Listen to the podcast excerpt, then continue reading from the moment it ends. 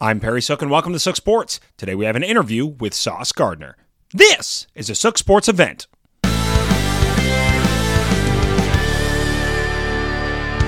I'm here post practice standing by with Sauce Gardner. Uh, obviously, you know a lot of expectations going into this year, but how, how was the first game for you? Uh, it was it was cool. Uh, everything I thought it would be, you know, besides the weather and everything. But you know, I was just out there flying around, communicating with my teammates. You know, I think I had a decent game. How did you feel throughout the game?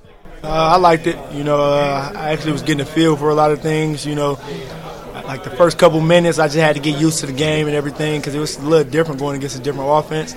But after that, you know, I was flying around. I know you actually can have sauce in your uh, chain. How often uh, do you change that, and what's in the chain today? Uh, I, I, I ain't wear that one today. No, not today. You know, I changed it a lot. You know, Gotcha. Sure.